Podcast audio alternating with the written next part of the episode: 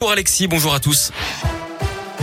À la une, incapable de prendre conscience de ses actes. Voilà les mots de plusieurs avocats des partis civils au procès de Nordal Lelandais hier aux assises de l'Isère à Grenoble. Ils ont pris la parole pour défendre les victimes et leurs proches. Chacun leur tour, ils ont tenté de pousser l'accusé dans ses retranchements. À travers leur plaidoirie, les avocats ont aussi fait vivre le souvenir de Maëlys, une petite fille heureuse et pleine de vie, jusqu'à cette terrible nuit du 27 août 2017 à Pont de Beauvoisin où tout a basculé. Nordal Lelandais, jugé pour le meurtre de la fillette, sera fixé sur son sort demain, vendredi. En attendant, la L'avocat de la mère de Maëlys, maître Fabien Rajon, s'est adressé au juré hier.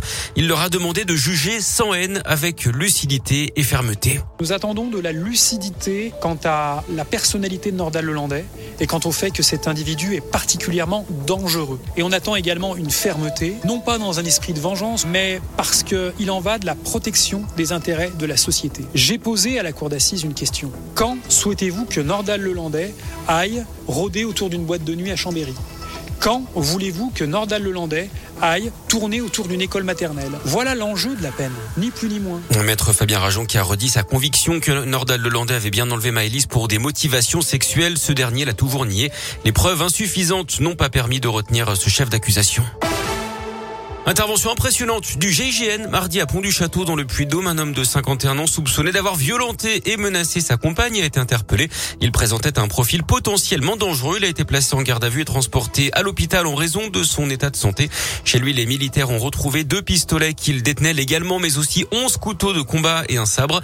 Le suspect qui ne présente pas d'antécédents judiciaires doit être déféré aujourd'hui devant le parquet de Clermont-Ferrand d'après la montagne. En Haute-Loire, un jeune homme de 20 ans bientôt devant le tribunal correctionnel. Il est soupçonné soupçonné d'une série de 28 vols ou tentatives de vol d'accessoires automobiles.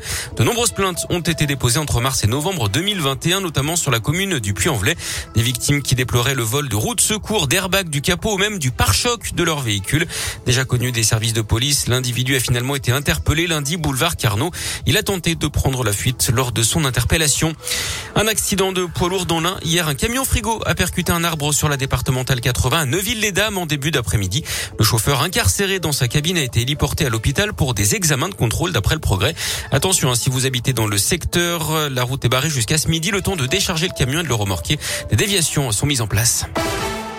Du foot, les Saint-Etienne s'en sort bien après la trentaine de fumigènes allumés contre Montpellier il y a 12 jours. On pouvait craindre que le sursis accordé après le match face à Nantes soit révoqué, avec le risque donc d'un huis clos total contre Strasbourg dimanche. Finalement, la commission de discipline a été plus clémente. Elle a infligé une amende de 20 000 euros au club forésien et une fermeture pour deux matchs avec sursis de la partie basse du COP Sud. Et puis on termine par du basket. Pas de miracle pour Vichy Clermont. Coupe de France hier, les Auvergnats battus 90-70 par l'Asvel en huitième de finale.